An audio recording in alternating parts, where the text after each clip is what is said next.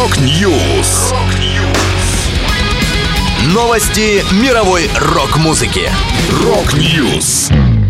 У микрофона Макс Малков. В этом выпуске неизвестная песня Quiet Riot Робин Маккаули готовит новый сольный альбом. Группа Крематорий выпустила клип «Вестерн».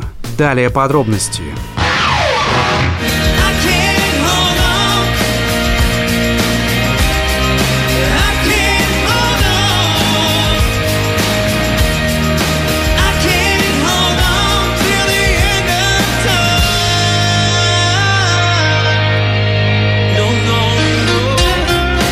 Американская хэви-метал группа Quiet Riot выпустила ранее незавершенный трек под названием «I Can't Hold On». В нем представлены три четверти классического состава коллектива, работавшего над альбомом Metal Health, басист Руди Сарза, вокалист Кевин Дюброу и барабанщик Фрэнки Банали. Двоих последних уже нет в живых. Напомню, Metal Health – это третий самый успешный альбом Quiet Riot, вышедший в марте 1983 -го. На следующий следующий год запланировано несколько праздничных мероприятий в честь юбилея этой пластинки.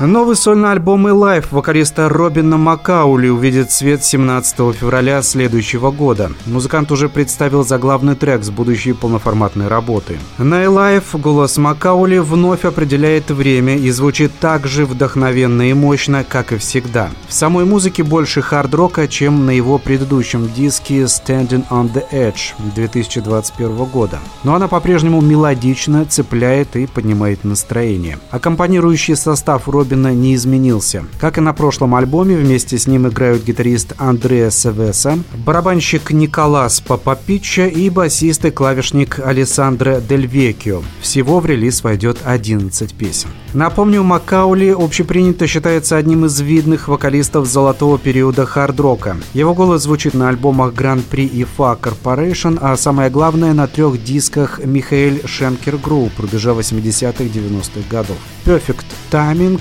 Save Yourself и MSG.